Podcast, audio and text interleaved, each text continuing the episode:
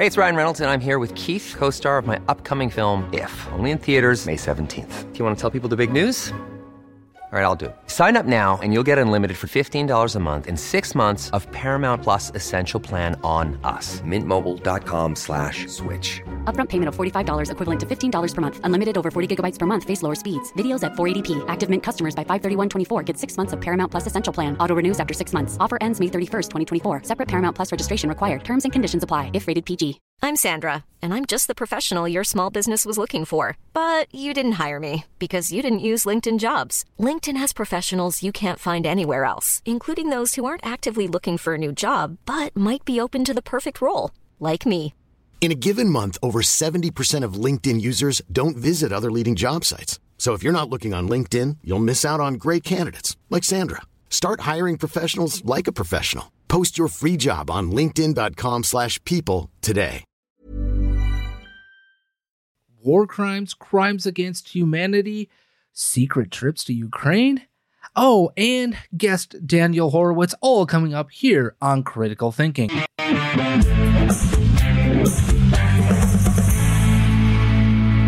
And that voice you're hearing or that beautiful face you're seeing is me, Andrew Coppins, next to Pat Oni. How was your weekend, Mr. Pat Oni?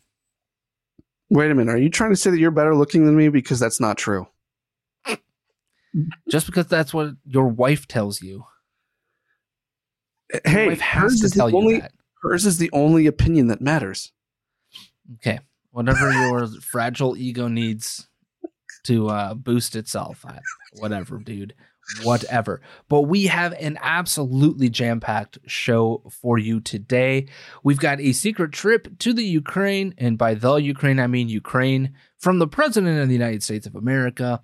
We've got Kamala Harris uh, basically putting us on the verge of World War III, not once, but twice over the Oh, past jeez. weekend. And of course, crimes against humanity. That means we're talking about the rise of the Fourth Reich. Uh, Pat, uh, can you hold up your copy of that book? Yes, it is right here. Rise of the Fourth Reich, confronting COVID fascism with a new Nuremberg trial, so this never happens again. Steve Deace, Daniel Horowitz are the authors. We're going to be joined by Daniel Horowitz in the second half of this program. Um, now, before we get into that, um, Pat, if we, does anybody study World War One anymore? And, and just asking. I mean, I did in high school. I I don't know if they do now. It's a good point. Um, because I don't know about you, but I'm watching the president of the United States slip slide his way into Ukraine to talk to Zelensky after Zelensky being here. It's so strange to me that we have this bitter conflict and war and and danger, right? Danger, Will Robinson, danger. We have all that happening, right? And and and we decide, oh, hey, by the way, we should probably get our geriatric, senile, dementia riddled president over there.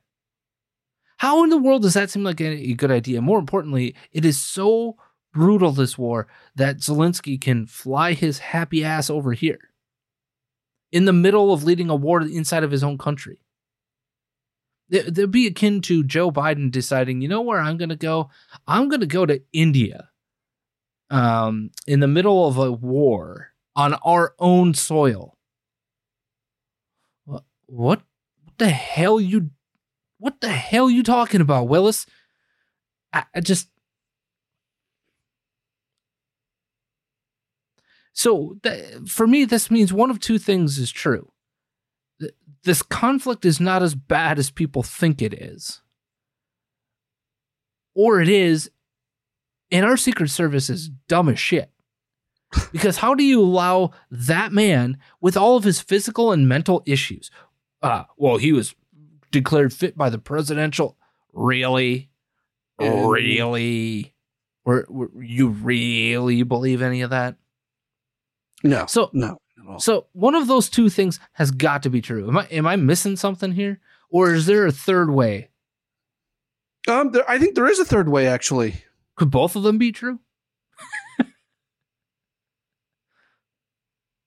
Maybe. Maybe. But- I Do you understand what I'm saying though? Like, how in the absolute crap are we supposed to take this seriously Well, when we've got I, this going on?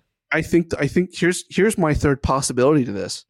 Remember all of the uh, classified documents that they've been finding in all of the Biden places as of late. Uh, of which, by the way, on Friday, because because we weren't here on Friday, they also raided his um, treasure trove of documents at the University of Delaware, his presidential library or Mhm. vice presidential library or whatever the Uh-huh. hell, right? And uh, found more classified documents. Lovely. Well, um, do you remember talking about how some of those classified documents had to do with China, Ukraine, Mhm. mhm, Mhm. uh, Iraq, Iran, hmm or, or Iran? Yes. Um, one of those eye countries in the Middle East. You, yeah, the one, the one, the one- jingoistic American. right. Um, so you remember those, and uh, did did he by chance go over there because you know there's there's some under the table deal somewhere between him and Ukraine? I think that's a. I mean, that's the third option, right? I'm not saying that that's true. I'm just saying, well, maybe there's a third option here where he's doing something nefarious behind the scenes with Ukraine. Didn't think of that, but yeah, it's probably the, actually the more likely of all the scenarios that are playing themselves out.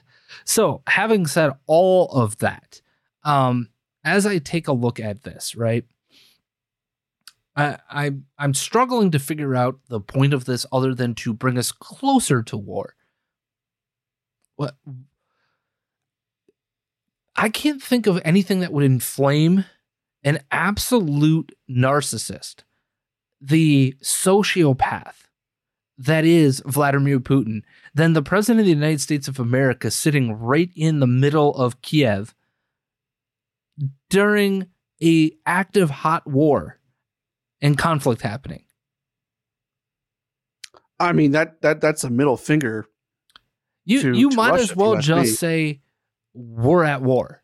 Now, we have argued that the that there's the inter this is really a proxy war for national socialism versus international socialism.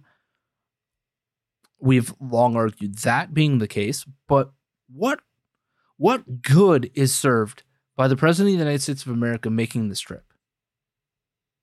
I, I honestly have no clue. I honestly don't know how anybody can make a case for this being the smart, um, calm, rational thing to do. You you couldn't have made the address that you made two weeks ago when when when Zelensky came here, right? You you couldn't have done anything via Zoom, Skype, uh, Ecamm Live. Uh, pick a pick a video conferencing, um, you But, know, but product. stop and think about it. I mean, what's happened over the last two weeks? We've had classified documents come out. Oh yeah, yeah. I mean, Keep forgetting that, Pat. You keep, we, we, we keep, having more and me, more come out. Why not? Why not go over there and make sure? Hey, hey, Mhm. my my my my trust fund for me and my kid are good, right? Yeah, I. But to, I just, I just can't. Like, if if you study World War One, the only thing that we're missing is an assassination of a key player in all of this. Yeah, That yeah, Archduke Ferdinand moment. yeah, yeah. But Mhm. but the rest of how World War One started is an absolute like crossing of wires, insane diplomacy, all of those things, right? We, World War One is a war that never should have happened. I, I want people to understand that that war was a hundred percent preventable, un, but it was still a skirmish that was breaking out, right? Even as Archduke Franz Ferdinand is eradicated from the earth, right? As he gets assassinated. Even prior to that, there were skirmishes going on, and and Central Europe was really on fire. But but those small skirmishes could have stayed small. They could have stayed local, if you will. Mhm. And instead it blew up. Why? Because you killed a head of state. But it but all of the the things, all of the things that France wanted, or all of the things that Russia was looking at, right? This was a proxy war going on in the middle of Europe. Right? The Austro-Hungarian Empire was basically the Ukraine, right? Uh, Of their time. That this was a fight that was going on behind the scenes. And then it became an active hot war because wires were crossed because of the assassination and a whole bunch of other factors. I mean, it's complicated, but the, the basic gist is there was a lot of proxy warring that turned into a hot war because somebody decided they were going to flip that switch. How many times do we want to poke the bear, if you will? We we've got somebody, whether this is true or or not, and everybody seems to deny it. Now, of course, I would be denying it if I were the United States of America. In in the, in the Hersh um, um, dossier, if you will, or the article that he had put out, uh, stating that we were the ones to go after Nord Stream uh, pipelines, right? That in and of itself could be that provocation that Putin is looking for to just go balls to the wall here. Hypersonic missiles that we don't have, by the way, but they do. Um, nuclear war. Who's crazy enough to do it? China getting closer to Putin. Taiwan hanging on the brink. India, who loved themselves some Donald freaking Trump, right? They couldn't have been, there could not have been a better ally to America during the Donald Trump years than India. They've been a great capitalistic economic story over the last 30 years. When they when they turned away from national socialism, by the way. Right after their independence, they were a very socialist nation. They they still have the caste system and all that sort of stuff, and I understand that, but they have transformed their society into one of the greatest stories of capitalistic um, growth that you'll ever see. They're now muckety mucketing it up with China and Russia and Iran.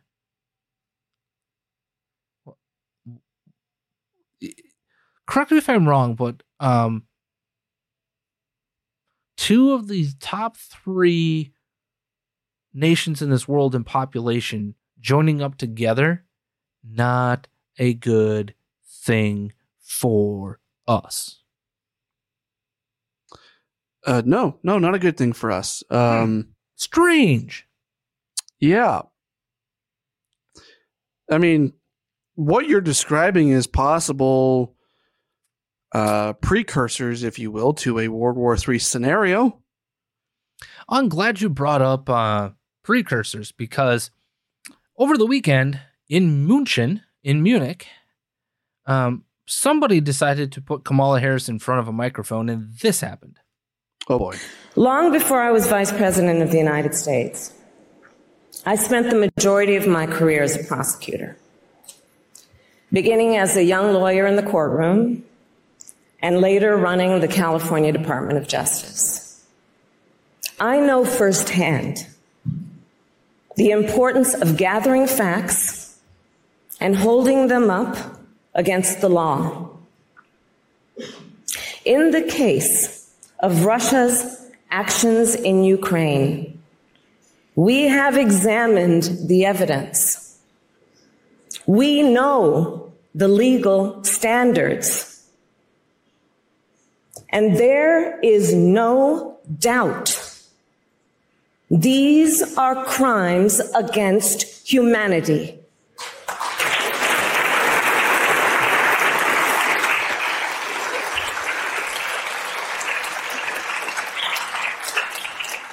The United States has formally determined that Russia has committed crimes against humanity. And I say to all those who have perpetrated these crimes and to their superiors who are complicit in these crimes, you will be held to account. All of that may be true, Pat, correct? All that may be true that they have indeed committed crimes against humanity. Yes, it, it may be true. I, I I will give her at least that. It may be true. Here's my here's my issue with this. Actually, two issues. Number one is you better well damn have the receipts and where the f- are they? Okay, that's number one. And number two, if you if you have the receipts, bring them now. You don't use this rhetoric and then do nothing about it. This needs to be coupled with action. And that action could be very simple, as in, we are now going to, oopsie, that superior is missing, and that superior is missing, and this superior over here is missing, right? We, or more importantly, oh, ho, what do you know? This person's been arrested, or this person's being prosecuted. You don't tell Russia, we know what you did, and shame on you, and do nothing about it. But if you are going to do that, you best damn bring the receipts. Yep. Otherwise, what the hell you doing? I mean, this is No, I'm not is one of asking for I'm not asking for full proof evidence mm. here. What I am what the hell are they? You say that you've got un, in, incontrovertible evidence, right? right. Okay, what is it? Because here's the rub. If you have it, it's going to come out anyway at trial. Right. Right? Because that's what you're going to do. You're going to say that they need to go in front of the Hague, right? For your crimes against humanity. And and again, I, I don't know all of the ins and outs of what has happened. I do know that there have been multiple reports of raping and pillaging and God knows what has gone down in Ukraine. I know that those exist, but again, we are not on the ground. We don't know the reality of the situation. And unfortunately, we live in a world in which these things could easily be made up for people's own political power grabs. That's the reality of that situation. So bring the fucking receipts, and you should have had them on display at that moment in time. Boom, bam, bingo, bongo. We're tweeting them out. We're gonna, you know, we're doing what we can, right? Like we're we're here's a video that we're releasing of all the allegations we're going to make. Furthermore, if you're going to make these allegations and and you don't bring the receipts, what exactly do you have in mind of what you're going to do to Russia Right. at the end of the day? How are you going to hold them accountable? Are you just going to sit there behind a microphone and speak tough words? I mean, you are poking the freaking bear. Because on the flip side of this, what is Putin's response? Are you bleeping me? We don't. We're not committing war crimes. Of course, very likely they have been. That has been the the anecdotal evidence that we've been given over the course of the last couple of years, right? I mean, we've even said war crimes in Ukraine at one point. Oh, absolutely. Because Yeah, we we've heard the reports, but again, let, let's let's deal with the realities here. Reports versus reality. So bring the receipts, show us, and more importantly, show us you're going to actually take action. Oh, we're going to hold you accountable. the time for making that speech is when you have already either arrested, disappeared, or whatever every single one of these people, right? Or more hmm. importantly, you've begun the operation to do so. Because what is Putin's response to this? Like, what would anybody who's on the other side of this? Oh, oh, I've been caught. What is that response? Ramp it up, tamp it down, or go full speed war? Now, more importantly, this isn't the only thing that Kamala Harris had to say this weekend, Pat. Oh, good grief! Really? Well, there's more because you know when we're trying to you know uh, blow out the ignited flame of World War III. You know what you really want to do? Send Double Kamala down? Harris to talk about China as well. So she doubled down. We are also troubled that Beijing has deepened its relationship with Moscow since the war began.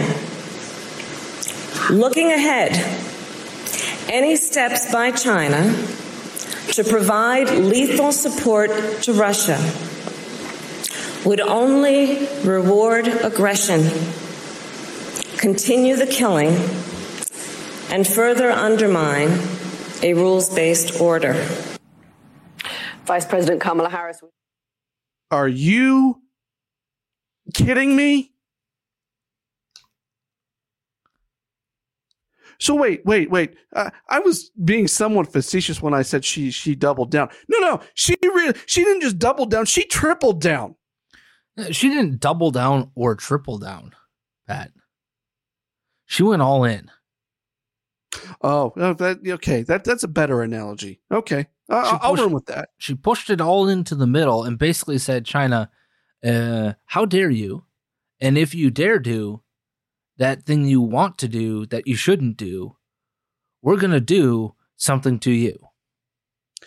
Again, what is that? I mean, Right, because because here's the reality of the situation. The only answer, the only possible answer to if you do what I told you not to do in this situation, right? Which was to arm Mm-hmm. and fund and prop up Russia in the aggressatory way, right? mhm, mhm. The only thing, the only response possible is to what? Aggress against them? What the hell do you think they're going to do if you do that to them? And how are you going to aggress against them? Economic sanctions? Oh, freaking really.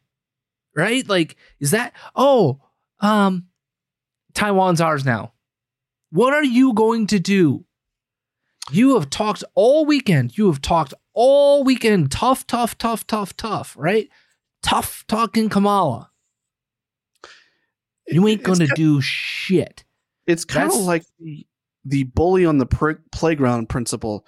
You know, if you're going to go and talk crap about the bully, and the bully comes up to you and says, "Okay, what are you going to do about it?" You better be prepared to do something about it. Oh, and by the way, you damn sight better win. Otherwise, you're going to get your ass kicked. And frankly, I don't want any of my nieces or nephews or cousins' kids or anybody dying for this shit. I, I don't. This has nothing to do with us. It never has. It never should have. And we're going to put ourselves into World War III for what? I, cannot, for the life of me, understand how in the hell you send the Vice President of the United States of America out to a conference to intentionally, this was not some off the cuff, you know, statement, right? This was an intentional speech given Mhm. to inflame China, to inflame Russia, not to not to make them cower in their. You think they're scared? You think either of them are scared? No. Hell no. Not because guess what? They have a very strange way of understanding what you're saying to them. And their response ain't going to be what you think it's going to be. Yeah. What what where are you going to go? And furthermore, you drag our asses into this without Congress, without the people's house getting a say in this? How dare you? Because that's exactly where this is going with this type of rhetoric. You have no authorization, no way of knowing how the American people actually b- think about this, no sense of where we are. You're going to put us in this situation for your own good? For what? I can't for the life of me figure out the reason why you believe war is the answer here. Why? You are literally handing World War III to the world when you should be the ones pulling the levers back and staying the hell out of regional conflict when it has literally nothing to do with us. Nothing. I mean, we we've said many times before that uh, this is probably the most feeble and competent administration um, when it comes to well of all time. But they are especially feeble and incompetent when it comes to foreign policy. Joe Biden, let alone Kamala Harris, should be nowhere near talking about foreign policy ever, ever. For our State Department to put this in front of the Vice President of the United States of America on the doorstep of Ukraine in Germany, right? You're you're just one other country over. Germany, mm-hmm. Poland, Ukraine. Yeah. What the hell are you thinking with this rhetoric? This is rhetoric that you might reserve for, I don't know, Pat, when you're behind closed doors, right? Sure. But this is rhetoric that you use publicly for one reason and one reason only. This is the final step, right? This isn't the red line of Obama. Because if this was the red line of Obama, they would just do it and we wouldn't do anything about it. Right. We're saying we're going to do something about it if you do. What the hell is that something? Mm-hmm. Ooh, more economic sanctions. You think any of it has worked in Russia? We've gone over this time and again. None of it has worked. Now, And they don't it is starting to potentially work because the, the ruble has lessened in its importance, but there's a large debate over that topic. You think that China isn't just going to say, oh, really? Watch us take Taiwan. What the hell are you going to do about it? And if we do that, you don't think Putin's going to attack? This is the dumbest presidency of our entire lives. And I'm just going to leave it at that. So, speaking of crimes against humanity, as we get done talking about uh, Kamala Harris and the case for war, World War III, I, I'm just, oh my gosh. But speaking of crimes against humanity, I think this is a great time for us to bring in our guest today, the one and only host of the CR podcast, Conservative Review podcast, a great listen. Um, it is on my list, and I don't listen to a lot of conservative podcasts or libertarian podcasts these days. Um, so if it's on that list, you know it's good, golden. Do not forget, he is also a purveyor of woe and lamentation, a very, very, very data driven individual. We are talking to Daniel Horowitz, also best selling author of Rise of the Fourth Reich. That's why he is here today to talk to us about the crimes against humanity, the case for a brand new Nuremberg trial. Thank you, first off, for joining us here today. How are things going by you? Great to be with you, Andrew and Patrick. And yeah, I'll tell you guys, the callings are coming from in our own home. The problems aren't overseas. And I think it's an interesting connection there you mentioned with Ukraine because you can't even prosecute foreign policy until you deal with the genocide that's taking place here at home and that's what we try to bring to life um, in this in this book and we could talk about extensively Yeah, absolutely. And and uh, we got our books on um, on the very first day that the book was available to the public. And um, Pat, you couldn't put it down. And I've read faster than I think I've ever read a book in my entire life um, at this point in time. So that speaks volumes. It was it's absolutely engrossing and enthralling because of not only because of the content, but also how it's presented. It's not presented in this great academic format, right? Where it's just so dry and so hard for somebody to slog through data and analysis. And, you know, in a previous life, um, that's where I come from is a professional data analysis background. So that's where I want to start here. Because for me, that that was something I was paying attention to from the very get go. Let me take a look at the data and what is the data telling us? What is the information telling us? And I've held fast to two constants throughout all of this. Number one, if it's bad data coming in, it's going to be bad data going out. You, you can't scrub bad data. You can't do it. And then point number two, April of 2020, we had the very on, the only experiment we really needed happened in the state of Wisconsin, my former home state. Um, and that was 500,000 people went to the polls in person. The the only in person, oh my gosh, how dare the state of Wisconsin do in person voting, right? Of the 500,000 or thereabouts people, somewhere between 17 and 23, because the Wisconsin State Department of Health changed the numbers and they kind of fluctuate between 17 and 23. 17 and 23 people out of 500,000 contracted COVID, with the caveat of they have no idea if it actually happened at the polling place or not. So from the very get go, we had bad data with the IHME, we had bad data with the uh, Imperial College modeling, and we had a massive experiment. All of the information that is available to us at that point in time, the Facebook arguments, the Twitter arguments, the arguments on video, right?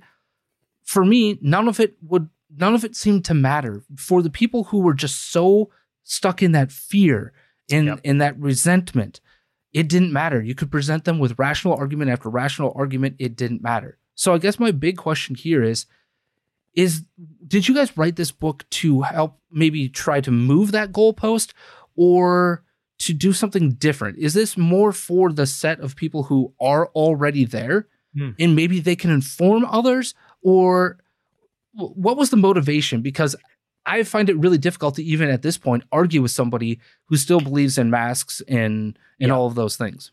all of the above and that's a really a terrific question you know was this more for those that already learned about this and they knew from day one or came of knowledge a few months into it and now they just need reaffirming or or is this to convert people? And it really is both. And the, the reason is this like you mentioned we've been putting out between Stephen and myself several hundred columns and several hundred podcasts on covid fascism every element of it the the clinical trials, the vaccine injury, the lockdowns, the masking, the the therapeutics, the treatment, the blocking of treatment, the legal aspect, the moral aspect, the medical aspect. We've had various guests on.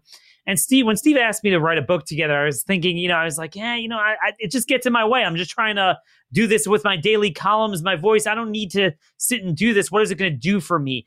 And, and that's where Steve really developed this idea of no, no, no, let's write it through the stories. We're living it. We lived with these people that were on the cusp of dying. And I, you know, I'm a political guy. I'm not a medical professional, but my show became a clearinghouse of people emailing, I got someone in the hospital. We need treatment. And I had all these doctors on the show and people were interested. So we wound up treating people. I mean, I've, I've even had people name their kid Daniel after me because they felt I saved their life. And all I did is I connected them with with with the right doctors, a way to get help. And I was thinking these stories need to be told. So yes, we have the right amount of data, just enough to bring the receipts. But it is an easy read to tell it through the eyes of witnesses, experts, victims, people lost um, you know, either they were involved in the criti- clinical trials, they were involved in the military when they were forcing on people. And I think by now everyone understands, oh, yeah, they were wrong about lockdowns. That everyone gets. Most people, I mean, except for when you talk about that 20, 25%, you're never going to convince them, but that's true of every policy issue. Um, the masking is, yeah, I mean, yeah, except for the, the the lunatics. And then now even the the vaccine, if you look at the take up the last six to eight months, I mean, people are done with it. So I think that's the good news. People are open to this. And but the problem is we can't allow this to be a drive-by. Yeah, that was wrong. That was wrong. Wait a minute. Stop. Do you realize the human toll of what you just did? And these weren't just, oops, I burnt the toast. Uh, as we mentioned in the book, a warlike decision where you have to send this brigade here or that brigade there, and it's all or nothing. It's like shooting a bullet. You can't take it back. No, every day, each of these policies could have been six to 12 months long, 18 months long, or some of them to this very day. It's like, Daniel, how do you know it was a willful genocide? Well, we, we bring the receipts, but I'll tell you the most obvious one. Despite everything we know, every last micro and macro point of the negative efficacy and the fact that it affects every organ system in your body, every pharmacovigilance, every safety data, every life insurance, medical billing, disability, VAERS, VSafe, macroepidemiological data, this and they're still doing it. They're still in red states, they're still mandating it on people who want to go to nursing school, medical school, law school, and this is includes even public universities in so-called red states, right? So we haven't even gotten rid of the mandates, much less taken off the market, and they're like, awesome. Let's come out with an RSV mRNA shot. So yeah, obviously, it's the same thing with. Uh, by the way, I, I got to bring this in because this is the rise of the Fourth Reich. Yeah, we're going to kill you. Um, East Palestine. You could debate over what was the best thing to do when they knew it. We are two weeks into knowing that Mhm. this was a widespread problem, and about a week and a half into widespread rashes, respiratory problems, and they smell it, and they're still like, yeah, maybe we could debate rail safety. Like, dude, it's not about the rail. It's about you got to get them the hell out of there. You got to evacuate them, and then we could talk about it. And they're not doing it.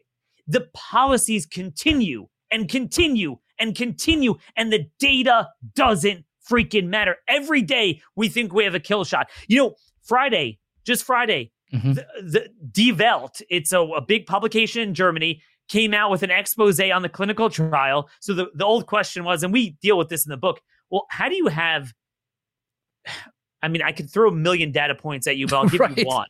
I'll give you one. How do you have, on the one hand, a situation? So there's 24,000 medical billing codes, roughly about 24,000, the realm of possibilities of injury, maladies that you could bill for and diagnose. 60% of them, so more than 14,000, are accounted for, associated and connected to the shot on, on their CDC's own pharmacovigilance that they themselves say is underreported with myocarditis. They say in a, in a, in a publication, JAMA. So we have that. But on the, on the other hand, the trials were 100% safe and effective. Well, now we know indeed what happened was, and this is what they explained. So people within days got died of strokes, died of heart Yep. attacks, had the neurological stuff, and they were like, "Oh, you're out of the trial," or or um, yeah, but it's not it's not the vaccine. See, typically it's guilty until proven innocent. When you come up with a novel thing and you have a trial, it's like, whoa, any problem? Look, you have a sample size, a lot of, a lot of people could be they would have had that anyway, and they knew it from day freaking one. But there's nothing, there's quite literally nothing that could come out about this that will make a difference. You need to act, and we want to motivate people to act and to. So now I would argue um, with b- both of you guys, I would argue with the point that a lot of people are telling me, Daniel, like, but it's the apathy, you, you know, the um, the mass psychosis formation. Here's the good news: the fear is over. No one gives a rip about it. But that's also the bad news. They don't give a rip about it. And this is the problem we have. I don't need people to be fearful, live your life, but just realize they're building and strengthening biomedical surveillance and tyranny and mandates. They're strengthening the pipeline of mRNA and and and um and dangerous ther- therapeutics and these experimental stuff and the authorities for which they they uh activated it. If you look at every day, there's another news story. Man, warp speed was really great. It was a success. We're going to use that as a model going forward. My point is, how do you emerge from this and not deal with the legal, moral, policy, medical structure that allowed this to happen to ensure it doesn't happen again? And I think, you know, that is really the best case to be made here is the legal and moral case. Um, you can leave the data aside because everybody can argue data, right? Data is not a hard and fast thing necessarily. Um, now, some cases it can be, but um, but that's the argument, and I think that's really what you guys did a great job of hitting the nail on the head on in this book. Um, Pat, you actually had a really good question to ask in relation to something he had brought up, right?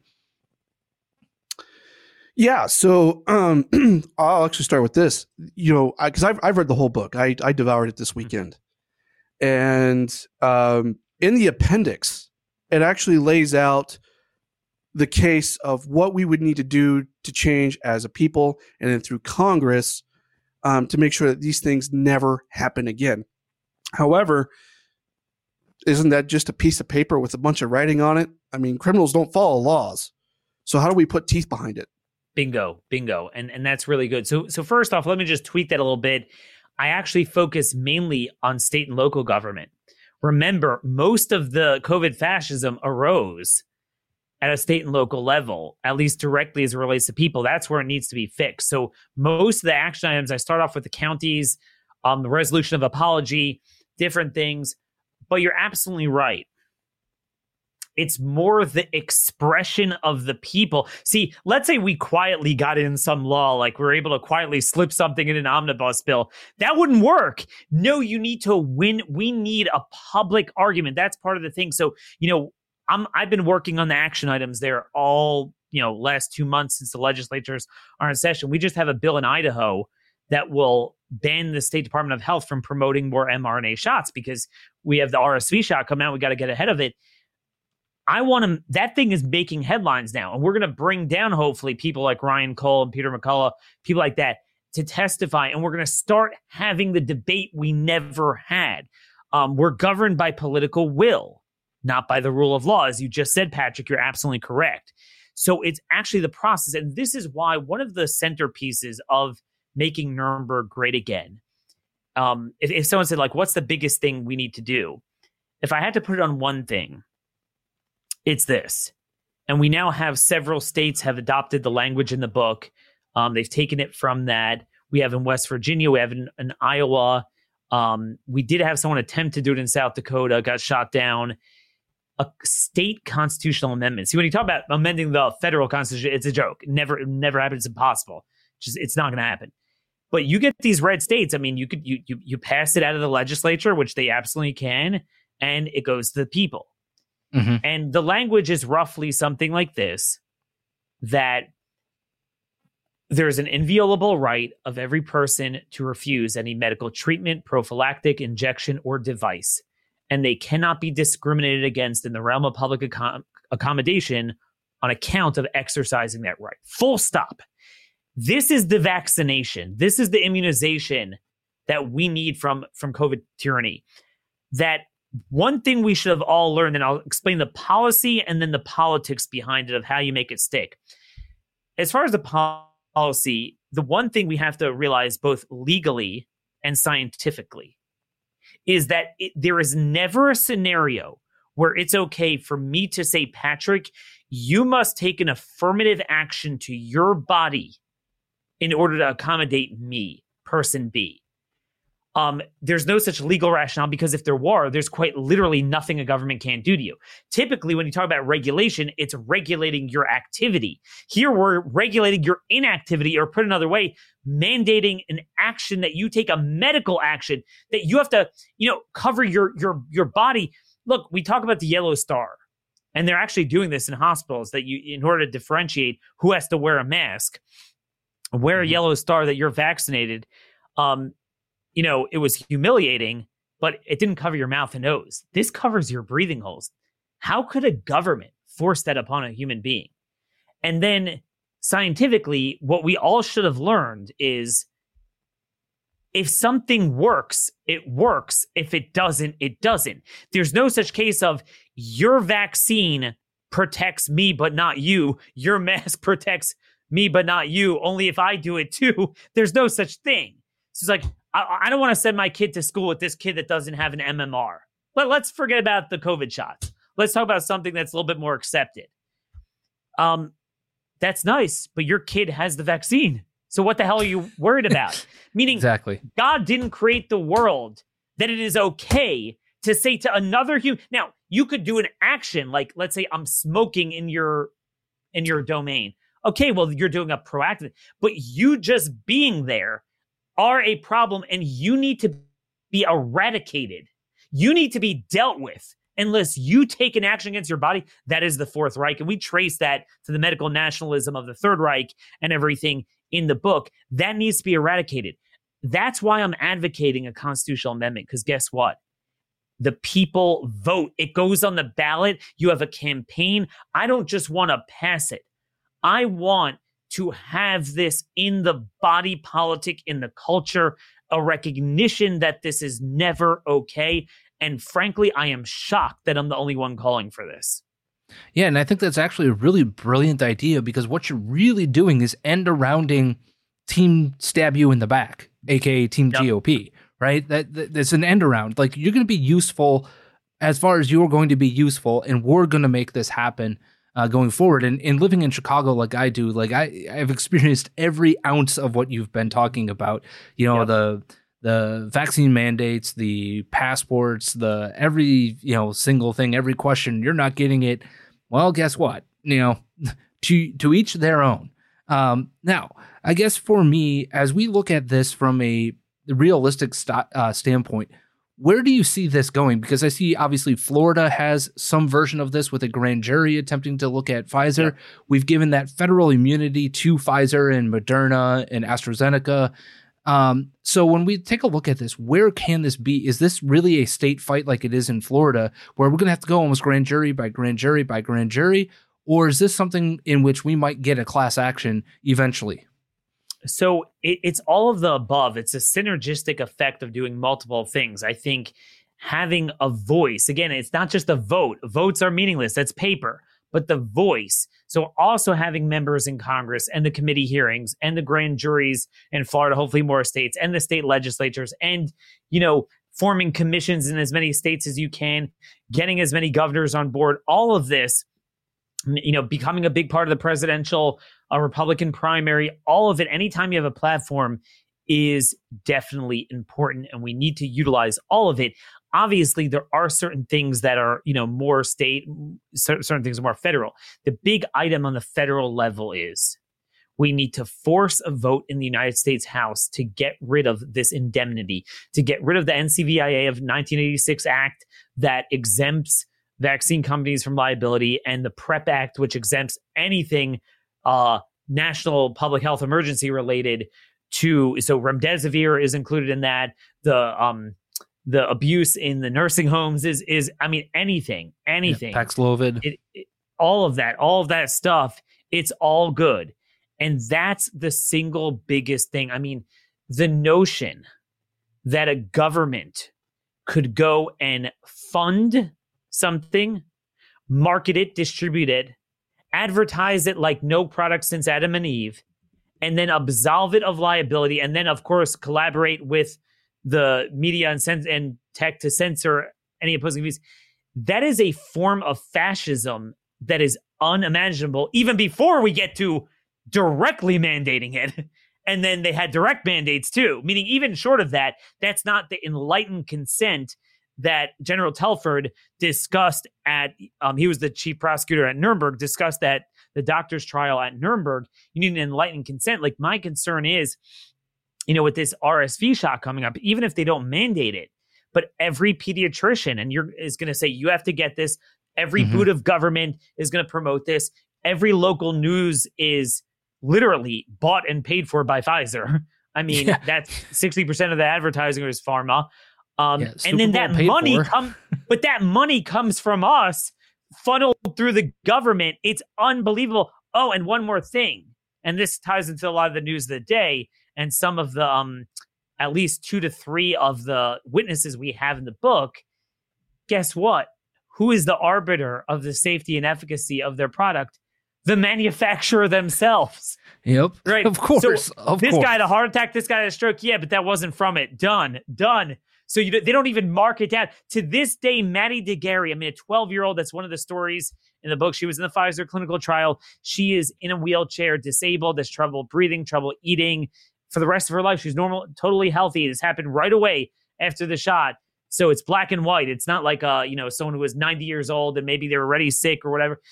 And to this day, her um, condition is not in the trial. Although, although what's interesting is Pfizer, we now know, and this is one of the things the public's unaware of. February 28th, 2021, very early on, before almost any young person get got the shot, mainly only seniors at that point, they already recorded 1,200 deaths, endless injuries. They had to hire so much staff just to deal mm-hmm. with the intake. And they have nine pages worth of maladies, about I think about 1400 if you add them up. So all severe. Those are se- severe. Rare as anything, a lot of them. Maddie de Garay's rare form of neuropathy is on there. They knew about it. Every time I come across a story, I'm like, "Did you check the Pfizer document?" And and then the you know the victim or the relative's like, "No." And I look it up, and it's there. They knew about it. It's unreal. They knew, I want to make it very clear. You're going to come away from the book clearly. They created the virus. They created a vaccine that works like a, at least as bad as a virus, if not wor- worse. They blocked the treatment for it. You put it all together. There is no way, there is no way this wasn't an oops, I burnt the toast. Because you would have been like, mm-hmm. hey, I shut down the school for two weeks, maybe three weeks, okay, a month. They did it. It didn't matter. This was all planned because we focus a big part in the book on a, a forgotten part of this, which is that forget about the mandates. But we were told COVID is the worst. It is so bad. You need to cut off our head. trillions of dollars, destroy the economy, shut down schools, mental health, physical health. Blah, blah, blah, okay. Wow. So COVID is uh, that's really bad, right? I mean, this thing's the worst thing ever, right? Okay. 70 year old with diabetes and heart disease calls up his doctor, PCP, and says, Hey, dude, I got COVID. No, no, I actually have it. I got it. Stay home until you can't breathe and then go to the hospital. We have remdesivir and, uh, and a ventilator waiting for you. And doctors were like, Oh my gosh, no, we have treatment, we have treatment. You would have doctors that literally in their urgent cares treated Mhm. thousands of people. Why wouldn't you look at people? No, we're not doing that. Well, well, what do you care? I mean, the worst thing, these are safe, known anti inflammatories. Worst comes to worst, it doesn't work, but it certainly is no harm. You're willing to try things that are known. The juxtaposition of the things that they knew were deadly and ineffective, and they mandated them to the things that were long standing, approved, and safe and broad spe- spectrum anti inflammatories that they denied your ability to voluntarily have it, even as we note in several of the testimonies on their dying breath. You had people on ventilators. There, they said, doctor calls up, time to take them off the ventilator and talk about palliative care. It's it's over. They say, hey, Absolutely. could we try, could we try ivermectin? No, will cause problems. That's not again a disagreement of opinion. That's Yep. a, that's the Fourth Reich. Absolutely. Well, Danielle, I think we got our time up here. So thank you so much for joining us on Critical Thinking. How can people find the book? Sure. So obviously, it still hasn't been taken off. Thank God. Uh, Right. It is on Am- Amazon or Barnes and Noble, anywhere, any of these online sites you you purchase your book. Um, I would recommend purchasing it for a member of Congress or your state legislator. Um, get it on their desk. Make sure people know about these forgotten stories. We cannot allow these millions of people, millions died from COVID because of lack of treatment, millions died from the vaccine. We cannot allow their memory to be erased. And you know what? You will regret it if you don't do this because they're going to do it again. And I would also say, you know, ask your fill out online. Usually there's a place for your public library in the county. Ask them to stock it so people see it. My uh, goal is that last chapter to restore the Nuremberg Code, our, our agenda items.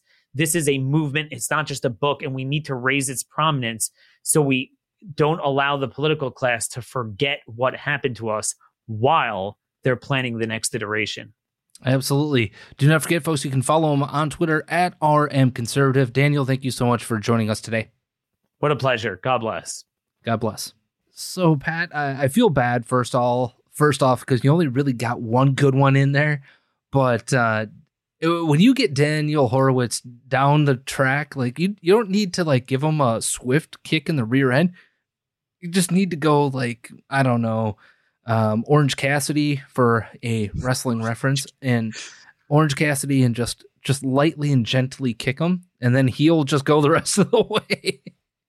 Um, so your first takeaway, first of all, um, before we get into your takeaway, I want everybody to know um, every Monday going forward here for a little while, we're going to do a book club on the fourth, uh, the rise of the Fourth Reich. And uh, we're going to do chapters one and two next Monday. So get yourself a copy of that. Go to Amazon.com. It's one of the best selling books on Amazon right now, still a week in. Um, and so I want everybody to understand that we're going to be doing a book club here on this show on chapters one and two. Um, next starting next Monday. But Daniel's uh, interview is the introduction to the book club that we're going to be doing on it. Um, so your your reaction to what Daniel had to say uh, in that interview? So so let me let me actually start with this. This is February 20th, 2023. We're we're still fairly early into the year, are we not? Correct. Yep. hmm Okay. Um we really don't make much you know doing the show. Um they didn't ask to come on here, we asked them.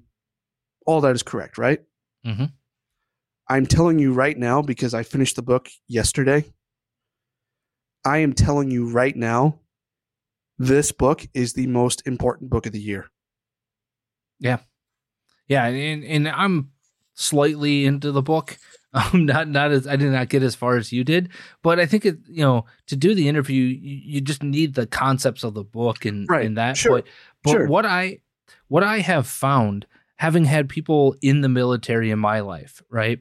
And knowing what they have to go through and the hoops they jump through and all the the rigmarole and things that they're going through, it is unconscionable the level of cognitive dissonance that exists not in the rank and file, the the E1s, if you will, and and all of that. But I am talking about the muckety mucks, right? I am talking about from the head of the DoD down, right? The the Joint Chiefs of Staff, the the you know the General of the Air Force, and and all that.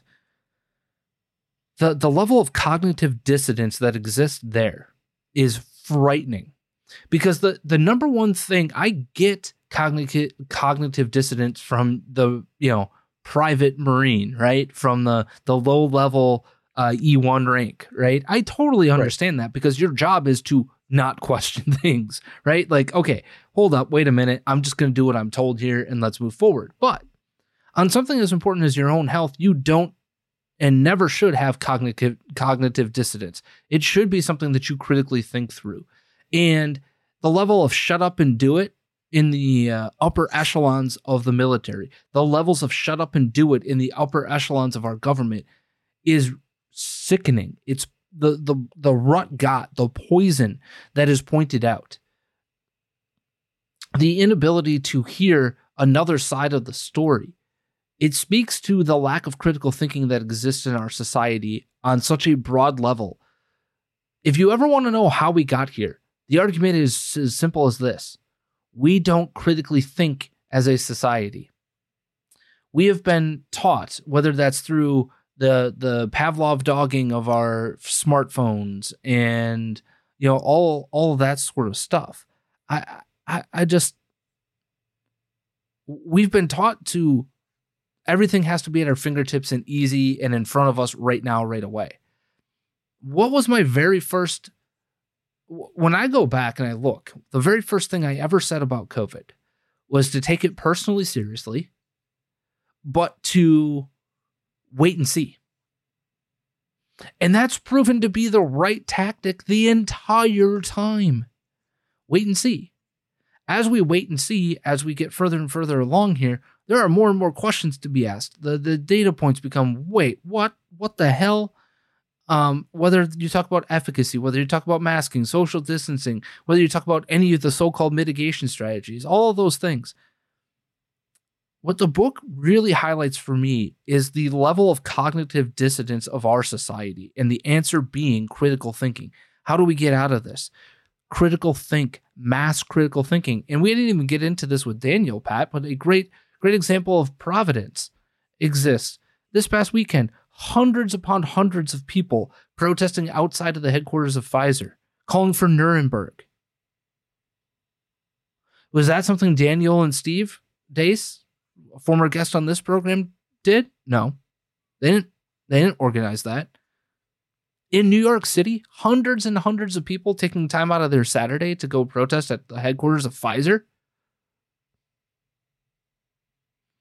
I would suggest the the ability for people to critically think and engage in that would make that hundreds and hundreds into hundreds of thousands all across this country in due time. But I, that's where I'm at. When I, what I have read from this book so far is the the level of co- the the level of cognitive dissonance from people who had the power to stop it and did nothing right? The level of cognitive dissonance from those who just shut up in, well, I'm going to do the easy thing instead of the hard thing and say, hang on a second, we need to take a wait and see approach. I get, I get, I can be empathetic to your personal situation while also saying, hey, just because it's happening to you doesn't mean that that the answer that you think is right is the right answer for a broad section of society. From the very get go, take it personally seriously and be personally responsible, but wait and see on these mitigations. Wait and see on these things instead of just mass mandating everything. You know, um, now the slogan, if it's COVID, Paxlovid, right? Now we've got that in our airways, right? What, what the hell are you talking about? The gall, the chutzpah. Because guess who owns Paxlovid? Pfizer. Super Bowl was it 53? This this previous one? Yeah. Yeah. Um brought to you by Pfizer because we saw about 60% of the commercials like Daniel mentioned. Mhm. I, I just keep going back to this. I don't I don't want to be the one that toots my own horn. But it wasn't hard. This isn't this was not something that should have been hard to figure out as a society. Instead, we allowed fear. We allowed that spirit of the age because we are not rooted in God anymore. We allowed fear to dictate. We have to do so- no no, we don't have to do something. We have to do the right things. We have to do the the things that will actually work. And if nothing works, guess what? We have to ride it out. And that's really actually what we ended up doing here, Pat, is riding it out because we have an ineffective vaccine that can't produce a, a booster shot that that works with any of the current uh, forms. We we we ended up writing it out. That's that's where we're at. Yeah, yeah, no, you're right. Um, I was actually talking with my wife about it last night, and because she got the Moderna shots um, early on when when everything was first coming out, being a teacher, and when they came out with the, bo- uh, the the the booster, she actually told me last night. She's like, "Yeah, when they came out with the booster, I knew something was wrong," and she's refused to get it ever again. And Mhm. it's it's that that's kind of I think where we're starting to go as a, as a country. At least I hope so. Um, but to your point, I mean, there are stories in this book. Mm-hmm. Um, you know, there's there's the one that he, he Maddie de Garay was one. Um, Scott Schara and his daughter was another, and then um, I'm blanking on the other name right now, but uh, uh, uh, oh, it was Ann Quiner. That's who it was. Uh, these stories, I mean, I wanted to throw the book up against. I, I wanted, I wanted to put holes in the wall. That's how angry I got. I've been angry reading stories before, but ne- never to this level, you know. And that's what we're trying to stop. We're trying to stop these things from ever happening again because there's no reason these people sh- should either be a disabled or otherwise dead today. There's no reason mm-hmm. for it. None. Oh yeah, and, and again, you know that's been something that I've personally gone through during this time frame, and and and that's the thing that I struggle with is that none of the things that like Nuremberg is going to do will bring any of that back. But the goal here is to to stop this from ever happening again. Just like the Nuremberg Code was supposed to do that. Now, you can make the argument that it hasn't really worked because we've seen how many genocides in this Right. world since Right. then. Mhm. But at the same point in time, there's accountability that never would have been there bef- from before either. So I- I- it, I am glad that this book was written. I think it can open some eyes, but more importantly, I think it lays out that path work for the 30, 45% of people who might be activated on this cause. Now, we know that about 61% of the people right now believe that vaccines do not work. That's a good place to start, right? Like we've Right. we've flipped that and we've turned that corner. We flipped it around here. So now we have some skepticism that's more broad. I, I just it'll be interesting to see what happens. Um, your final thoughts though on today's show. Yeah. So I, I, just want to add this really quick. If if you are within the sound of my voice and you are on the jab me harder side of things, get uncomfortable for just two seconds in your life. Mhm. Pick up this book and read it. Challenge your own views on this because we've done it. And and we'll be the first to admit we haven't been completely right about everything COVID. No. no one has. It's impossible. one That's an impossibility. But yeah, Right. So pick up this book, read it, and see these stories for yourselves. And by the way, these are just a handful of the thousands of stories that are out there like these. And one thing that Daniel and, and Steve have brought up, and Daniel didn't bring up here, but have brought up in the past, is each and every one of these is not some hypothetical story. These are real individuals being really interviewed on tape, open Uh, for yeah. everybody to be able to see. So this Yeah. is not something of which this is like some made up story with made up characters and and here's how you do it. No, this is reality slapping you in the face. And a lot of people don't like it right now. And a lot of people don't want reality to slap them in the face as as like you've said and that's because we've been we are comfortable being comfortable. Right. And we have long talked about being comfortable being uncomfortable or getting used to being different. Conf- confrontation. This book is confronting. It confronts your whether you believe, you know, it's a bioweapon and da, da, da, all the Stew Peters conspiracy theories, or you believe that uh, jab me harder, mask me more, right? This is supposed to confront each and every one of your predisposed notions when it comes to this, because it's challenged mine. So read it. I agree with you. Final thoughts. Don't get lost. Remember who you are. No means no. Go to Amazon.com, pick up Rise of the Fourth Reich, confronting COVID fascism with a new Nuremberg trial so this never happens again by Steve Deace and Daniel Horowitz. Please be smart, be safe, be kind. Make sure you eat all of your meals today. And as always, Matthew 547.